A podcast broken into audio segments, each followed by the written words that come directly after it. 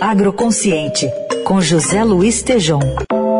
NWF, uma organização que promove práticas agropecuárias sustentáveis. Oi, Tejom, bom dia. Bom dia, Raíssen, bom dia, Carol, ouvintes. Oi, bom dia.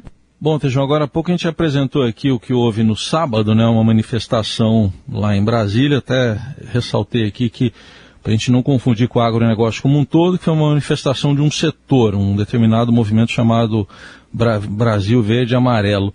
Mas parece que tem muita gente falando pelo agro, né? E a gente viu agora uma manifestação até do Paulo Rabelo de Castro, que foi presidente do IBGE, falando a importância do censo para o agronegócio. Ele fez essa manifestação no Estadão de ontem. O que você diz sobre isso? Tem muita gente falando pelo agro? Olha, Raíssa, o agro são centenas de agros. O primeiro, centenas de agropecuárias. E aí o que o Paulo Rabelo colocou é importantíssimo. Nós temos que tirar uma fotografia de como são essas agropecuárias. Nós temos desde a agropecuária altamente tecnológica, a grande maioria das propriedades agrícolas, são cerca de 5 milhões, praticamente 4 milhões de propriedades agrícolas não compram nem adubo. Então é necessário sim o censo para que possamos ter uma visão estratégica do desenvolvimento de todo esse setor da agropecuária. E quando fala de agronegócio, essa coisa está misturada, Heisen. Agronegócio exige uma visão agroindustrial, né? Que foi introduzida aqui no Brasil por Ney Bittencourt de Araújo, num evento histórico, em 1990, quando veio ao Brasil Ray Goldberg. Então, se confundem essas coisas, mas sim, caro Heisen, é necessário o censo para que possamos compreender melhor como ficou todo esse movimento tecnológico, inovador, a agropecuária da sustentabilidade, os vínculos já desenvolvidos. É diferente, Raíssa, um agronegócio do suco de laranja, é diferente do algodão, que é diferente da indústria da madeira, totalmente diferente do trigo, do cacau, onde somos dependentes.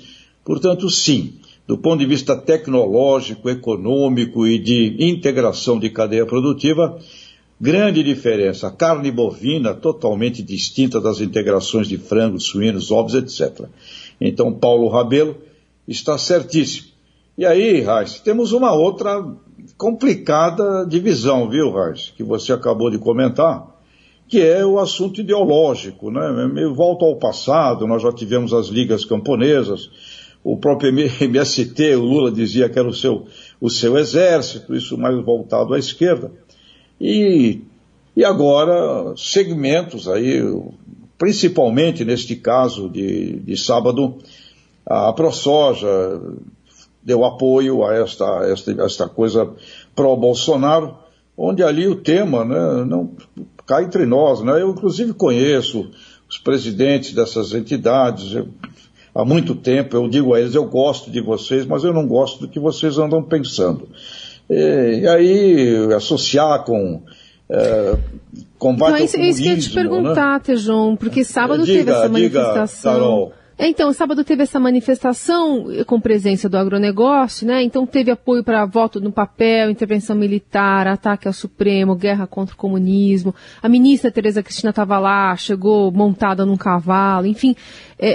Quem são esses representantes do agronegócio que apoiam hoje o governo Bolsonaro?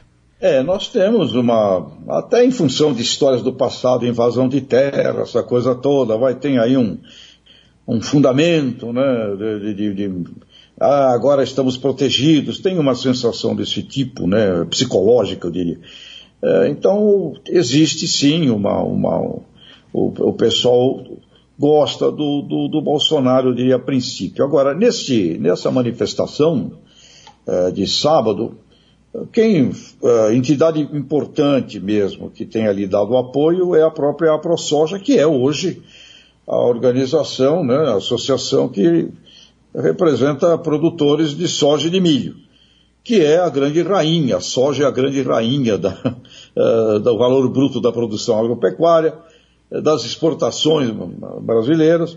E aí tem uma coisa curiosa, né, porque os sojicultores tem como grande cliente a China, que representa 72% do consumo da soja em grãos do país. Então, o grande cliente é o chinês. E a gente estava ali participando de uma iniciativa, enfim, que dá para compreender ali a situação da própria ministra com relação à presença dela no governo, mas na minha forma de ver, né? Como eu digo a você, Carol, eu conheço as pessoas já por longa data de conviver com essa turma toda, são pessoas ali, o presidente da ProSoja, pessoas trabalhadoras, eu conheço o trabalho deles no campo, mas na minha, completamente...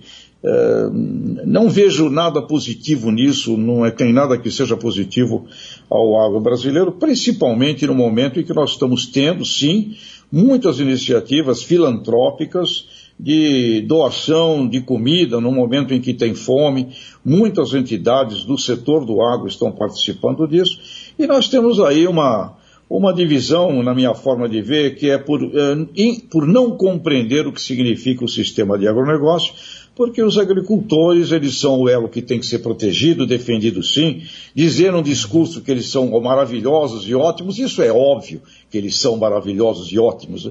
Agora, tentar transformar-se em donos dos agricultores do Brasil, isso extrapola os limites da tolerância, viu?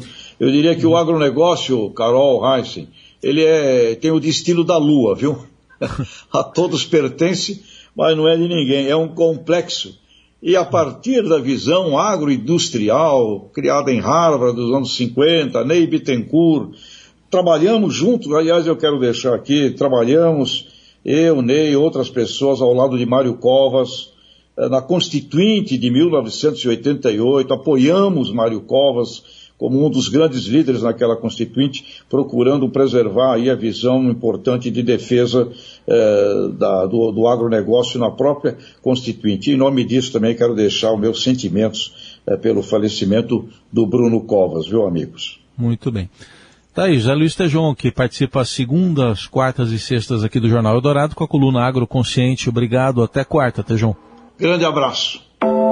NWF, uma organização que promove práticas agropecuárias sustentáveis.